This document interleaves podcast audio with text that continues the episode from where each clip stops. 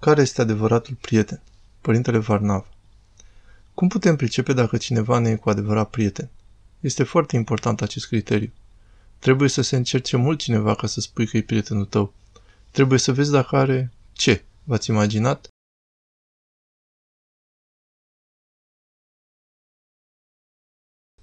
Duhul de jertfă. Omul care nu a învățat să se jertfească nu poate fi prietenul nimănui. Omul care nu se exersează să-și taie egoismul, să iasă din sine, să se intereseze în mod altruist, nu poate fi prietenul nimănui. Imposibil. Și prietenia lui va avea un interes. Prietenia adevărată nu merge pe interese. Acolo nu există cuvintele casă, ci pentru că așa este.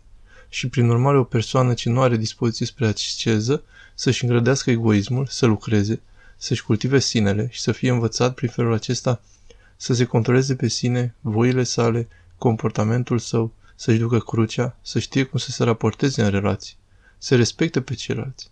Altfel nu va putea relaționa cu nimeni. Nu numai că nu poate găsi un partener, dar nici prieteni, și se însingurează. Și însingurarea e o dovadă a împătimirii. Când vezi că o persoană nu are acest duh, ci este egoist și toate le învârte în jurul sinelui său. Ei, credem că suntem centrul universului și toate se învârt în jurul nostru. Centrul de referință al tuturor suntem noi. E sinele meu. Avem o părere foarte bună despre noi. Atunci vei pricepe că acest om nu e bun de prieten.